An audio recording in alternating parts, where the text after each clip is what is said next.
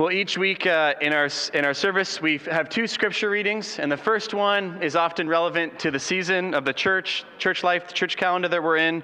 And today, as you can see, our reading is from 1 Corinthians 15. And what the whole of 1 Corinthians 15 is about, what does the resurrection mean? So we have the events in the gospel accounts, but what does it mean? And the Apostle Paul in 1 Corinthians 15 begins to explain what, what the stakes are of the resurrection, why it matters if Christ indeed did rise. And so we're going to read this together, and Heather is going to come and read it for us. Heather, if you would.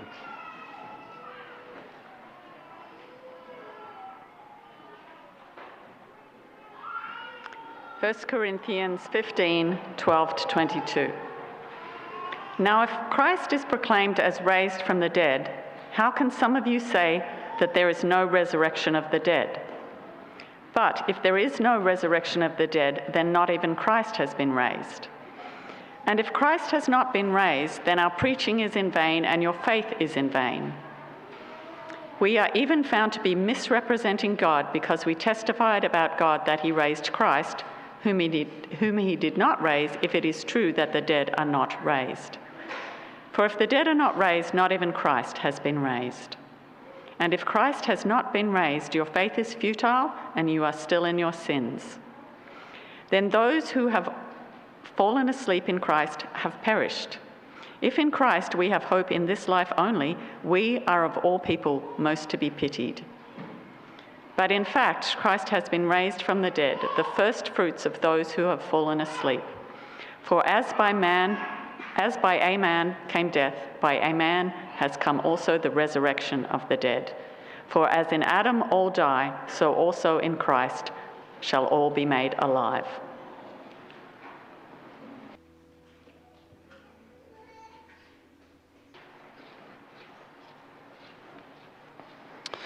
We are going to read from Matthew 28 in just a moment. Uh, Matthew 28 is one of the four accounts we have of Jesus' resurrection. All four gospel writers uh, write about it. Uh, and we're going to read Matthew's and reflect on it together. What, why does the resurrection matter? What actually happened that day? What about these other stories about what happened to Jesus' body? That's what we're going to be talking about in just a moment. But we're going to read this text first, and Tyler, there he is. Tyler's going to come and read it for us. You can follow along in your bulletin. Matthew 28. Now, after the Sabbath, toward the dawn of the first day of the week, Mary Magdalene and the other Mary went to see the tomb. And behold, there was a great earthquake, for an angel of the Lord descended from heaven and came and rolled back the stone and sat on it. His appearance was like lightning, and his clothing white as snow. And for fear of him, the guards trembled and became like dead men. But the angel said to the women, Do not be afraid, for I know that you seek Jesus who was crucified. He is not here, for he has risen, as he said. Come, see the place where he lay. Then go quickly and tell his disciples that he has risen from the dead, and behold, he is going before you to Galilee. There you will see him. See, I have told you. So they departed quickly from the tomb with fear and great joy, and ran to tell his disciples. And behold, Jesus met them and said, Greetings. And they came up and took hold of his feet and worshipped him. Then Jesus said to them, Do not be afraid. Go and tell my brothers to go to Galilee and there they will see me. While they were going, behold, some of the guard went into the city and told the chief priests all that had taken place. And when they had assembled with the elders and taken counsel, they gave a sufficient sum of money to the soldiers and said, Tell people, his disciples came by night and stole him away while we were asleep. And if this comes to the governor's ears, we will satisfy him and keep you out of trouble. So they took the money and did as they were directed. And this story has been spread among the Jews to this day. Now the eleven disciples went to Galilee, to the mountain to which Jesus had directed them. And when they saw him, they worshipped him, but some doubted. And Jesus came to them and, and, said to them, All authority in heaven and on earth has been given to me. Go therefore and make disciples of all nations, baptizing them in the name of the Father, and of the Son, and of the Holy Spirit, teaching them to observe all that I have commanded you. And behold, I am with you always to the end of the age.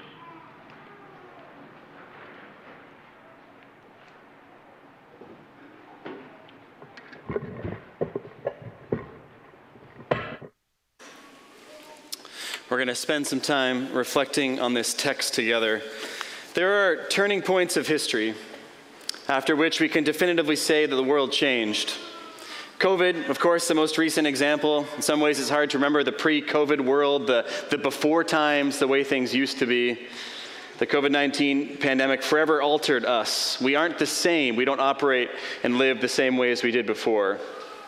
9 11, sort of the same thing. At the very least, it changed air travel forever. It brought home, at least to Western countries, the realities of terrorism. And if you're a little bit older and you begin to work your way further back in history, you can think of the fall of the Berlin Wall, the moon landing, the world wars, and so on. Many points at which we can say the world was different. It changed on that day, it wasn't the same. And by saying it changed, I don't mean that everyone universally agreed on what happened or that everyone saw these events in the same way. Of course not. Simply that the event itself was so momentous, it, was, it, it sort of weighed so much that it changed the trajectory of human existence. So, my contention this morning is simply this the resurrection of Jesus Christ. It's one of these moments, and particularly as a Christian pastor, I believe it's actually the most consequential of all the moments.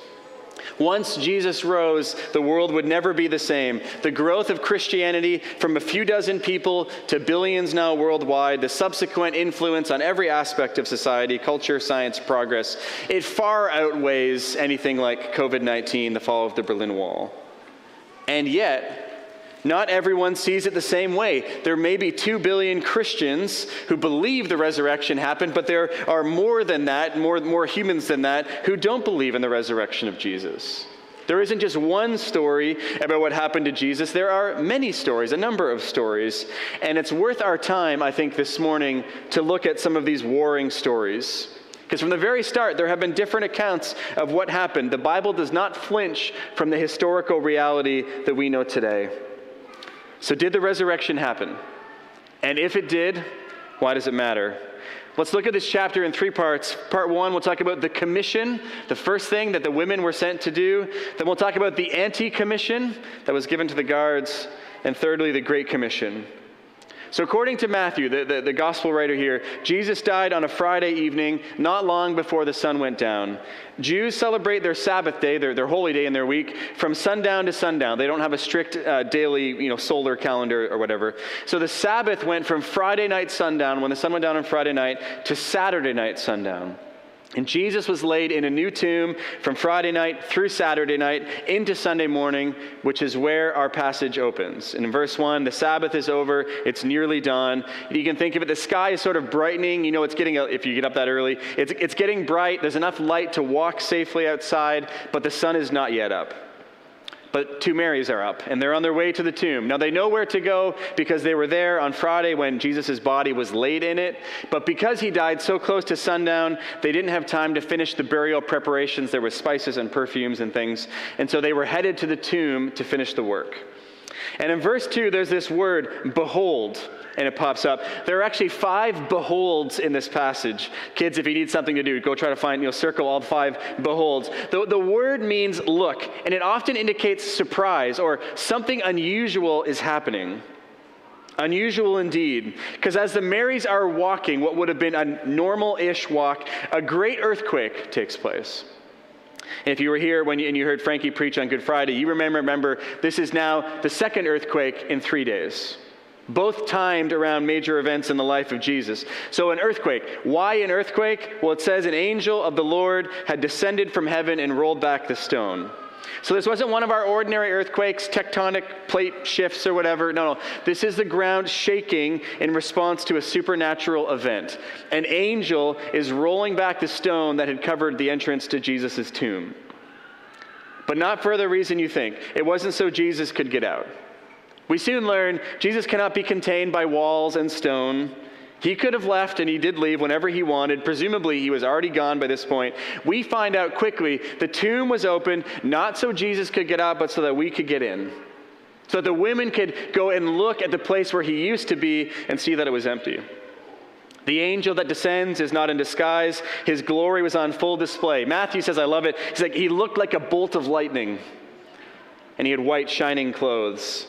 The Roman guards assigned to the tomb, if you read the end of chapter 27, you can read about that, but they are stunned into some sort of coma, like an animal that freezes, you know, when a predator attacks. They're just, they're in this kind of stasis. They're just shocked. They become like dead men. The women, though, the two Marys, they don't respond like the guards. Though they are afraid, they're not frozen. The angel reassures them in verse 5 says, Come into the tomb, go take a look. You remember the, the shelf that you put him on, he's not there anymore. And, he, and the angel tells them, Jesus is risen just like he promised. And then the angel gives instructions, and that's what I'm calling the first commission. The women should go. And go is used twice in this passage too. The women should go and tell the disciples the good news about Jesus rising from the dead and tell the disciples to go meet Jesus in Galilee. The women depart basically at a run. Matthew says, moving quickly, but afraid and happy all at the same time. And who should they meet? Behold, another behold. Behold, surprise, it's Jesus. Jesus is there. And he basically repeats the angelic message Don't be afraid. I'm alive. Go tell my brothers. Go to Galilee where they'll meet me. And I think we can summarize this first commission as this message Jesus is alive, and you don't have to be afraid. Jesus is alive and you don't have to be afraid. It's an astonishing message. For these women, their world is now turned completely upside down. As far as they knew up until this point, Good Friday was a disaster. For these women, whatever they thought Jesus was, whatever they hoped he would be, they buried those hopes on Good Friday. All their dreams had died along with Jesus. And also, though Jesus calls them his brothers here, Good Friday was a day of, of immense shame and guilt and sadness for the disciples. They all lost heart, they all ran away. Peter explicitly denies knowing Jesus, the other disciples implicitly deny knowing Jesus by their absence. So, for these guilt, guilty and sad and mourning and, and shamed people, Easter Saturday was not a day of egg hunts, an extra day off of work. It's a day of shocked mourning. If you've been in grief, you know one of those days when you realize over and over, oh, they're gone. That this person I loved is gone. Their world had come to an end. And now on Easter Sunday, everything is upside down. A dead man is alive. Alive men, the guards, are acting dead. Solid ground is shaking. Angels are appearing, handing out messages. The long silence of Easter Saturday has been turned into a morning of, of, of noise, of earthquakes and instructions and, and reassurances. And what the women find out is that the world didn't die, just a new world was being born. If Jesus is alive, then nothing was ever going to be the same. The old world was never coming back, but a new world was beginning. And this is the Christian message Christ has died, Christ has risen. And of course, Christ will come again. But the world is not what you thought it was. And what does a belief in the resurrection, what does it do to a person? Well, over and over we learn it does something to their fear. On Friday, the disciples were afraid. We're told that. On Sunday morning, there's no longer anything to fear. The angel tells them, Jesus tells them, you don't have to be afraid anymore. From history, we know, whatever, I mean, whatever you want to believe about how Christianity got started, what's historically knowable and provable is that the early Christians, they weren't afraid. They weren't afraid of persecution. They weren't afraid of the authorities, Roman or Jewish or anything else. They weren't afraid to share the good news with their neighbors. They would have felt fear, of course, but they were filled with a new kind of courage that overcame all of their fears. If Jesus is alive, if, if the world is new and different, then there's nothing truly to be afraid of for the Christian. Because Jesus has overcome all of our true enemies sin, death, and hell. They've all been thrown down. Nothing another human can do to you ultimately matters. And I just want to wonder aloud if the modern Christian church in Canada is known for its lack of fear. Don't really think so. In general, what I tend to notice is quite a bit of worry about the future quite a bit of, of, trepidation or of anxiety of, of living in a world that doesn't share or actively rejects our values and beliefs. I see fear about being marginalized or being left, left out. Perhaps this morning, it might do your soul some good to listen to the angel. Listen to Jesus tell you, you don't have to be afraid. There's nothing truly to fear. The world is made new. Jesus is alive. Everything is different. Don't be afraid. It's the first commission. It's given to these women. Go, tell the disciples. That leads us to part two the anti commission. We mustn't forget about the guards, nearly killed by shock or fright from their encounter with the angel. What I find interesting about the guards is uh, they had the most evidence for the resurrection of any character in the scriptures, at least until Jesus starts appearing to people later on. But think about it. They saw the sealed tomb, they saw the stone, the size of the stone that sealed it, they saw Jesus' body go inside, they saw an angel come down, they felt the earthquake, they saw the stone moved, and they saw an empty tomb afterwards. Depending on their exact state, they may have even heard the angel speak to the women. It's actually a, a, a large pile of evidence. And it's more evidence than anyone else got. There's this modern belief that some of us have, and I, I, sort of have sometimes, that my convictions follow evidence. A lot of us uh, have been steeped in the scientific method, and we believe, hey, we're just people who follow the evidence, aren't we? We often conclude whoever has the most evidence for a thing, the best evidence for a thing, well, that person will be the most likely to believe, won't they?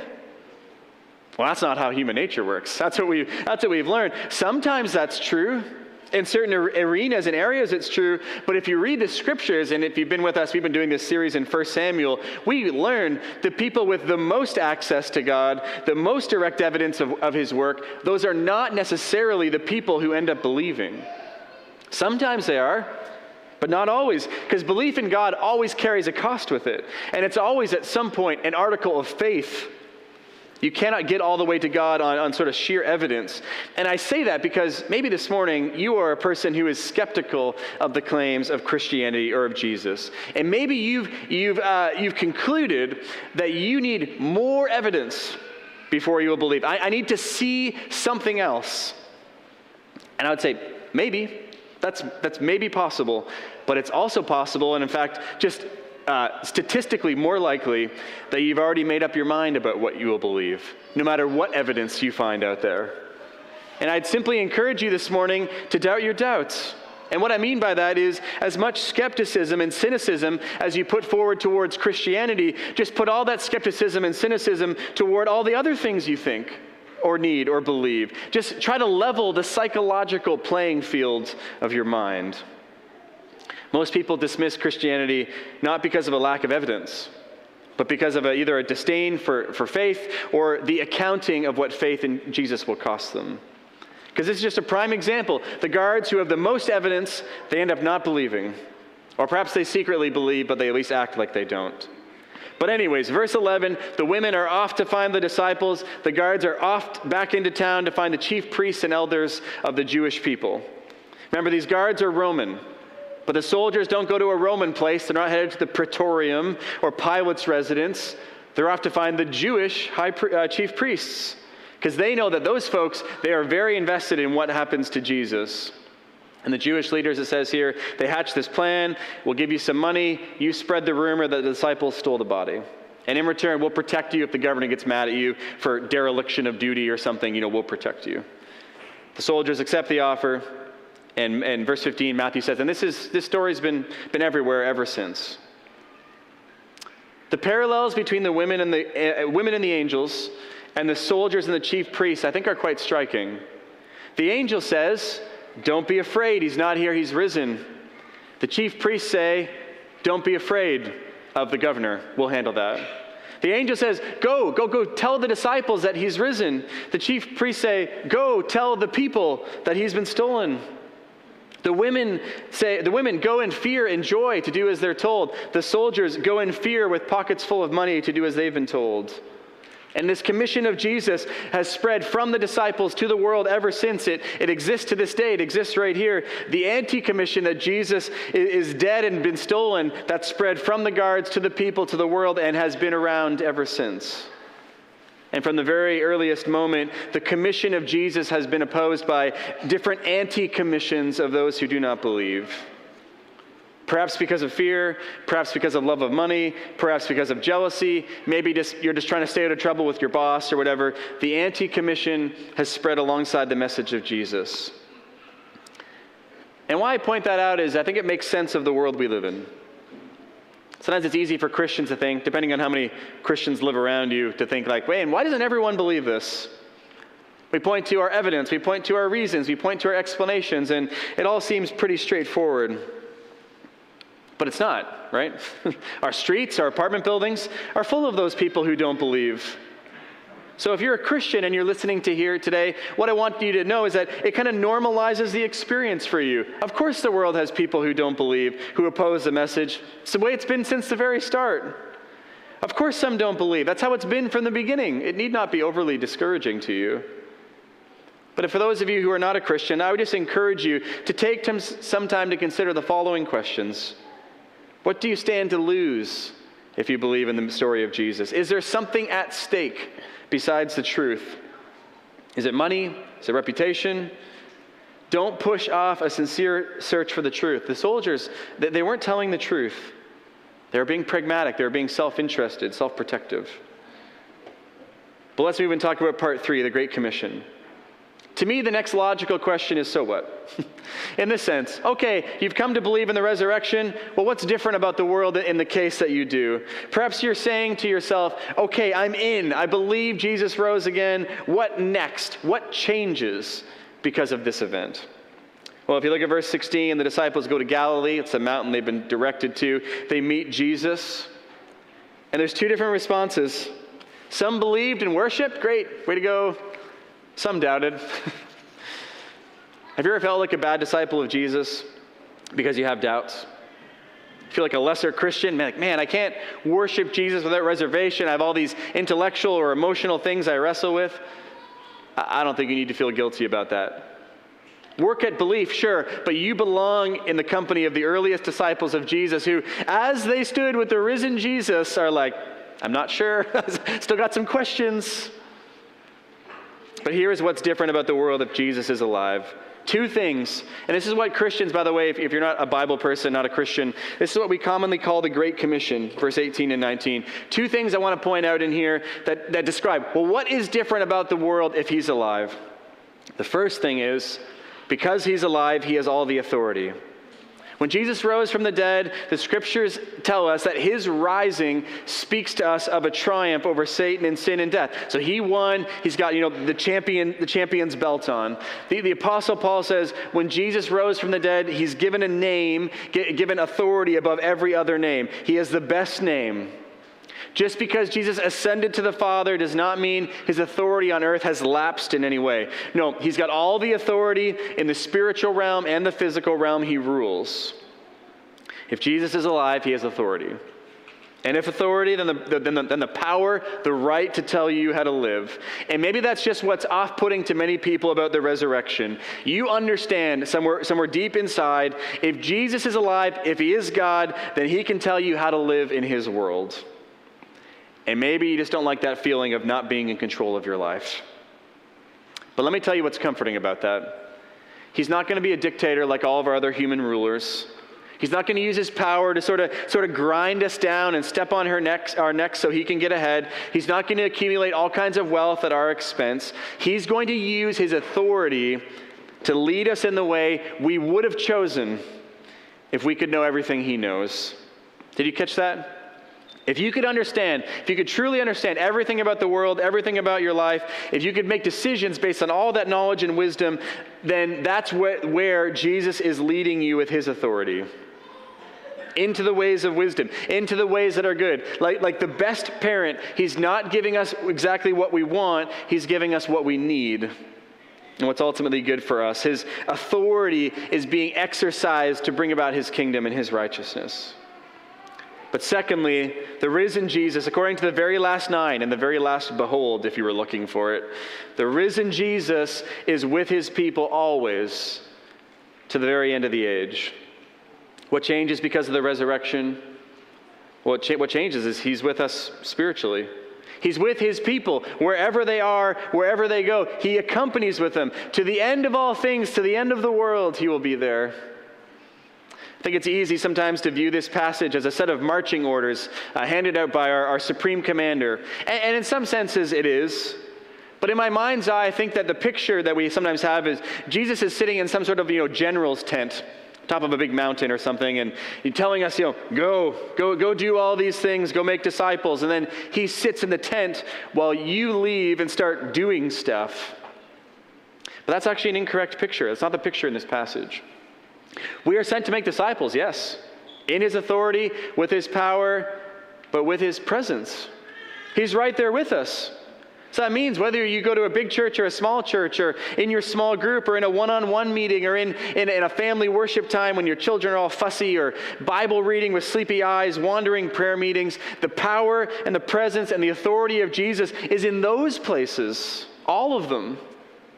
He's with you, and He's with you then in your fear and your doubt. He's with you in all your fumbling steps of obedience. And Jesus is with you as you confess your sins and tell your friends and your family that you're sorry when you sin against them. And He's with you as, as you set up chairs or watch children or serve a cup of coffee on Sunday morning. It means none of your labor in the kingdom of God is in vain. He's with us. Jesus is with us. And listen, he will be with us in whatever Canada looks like in the next six months and in the next 60 years when most of us are dead or whatever. Whatever wars, whatever pandemics, whatever scientific advancements shape the trajectory of our world, what we can know is that the resurrection of Jesus is more consequential, it's more weighty, it's more transformational than anything else that will happen. Jesus is alive. You don't have to be afraid. He has the authority and He's with you. Let's pray. God, we thank you and we praise you and we are grateful for what you have done. Thank you for Matthew and the other gospel writers who, who tell us what you have done, uh, who, who instruct us and, and relate the details of it, and for the later writers who explain it to us. Help us to take it to heart. And I'd offer a special prayer for any this morning who are wrestling with faith, who are trying to understand, maybe trying to believe, would you speak to their hearts? Would you help them to know that what is written here is true and it's for our good? And we ask these things in Christ's name.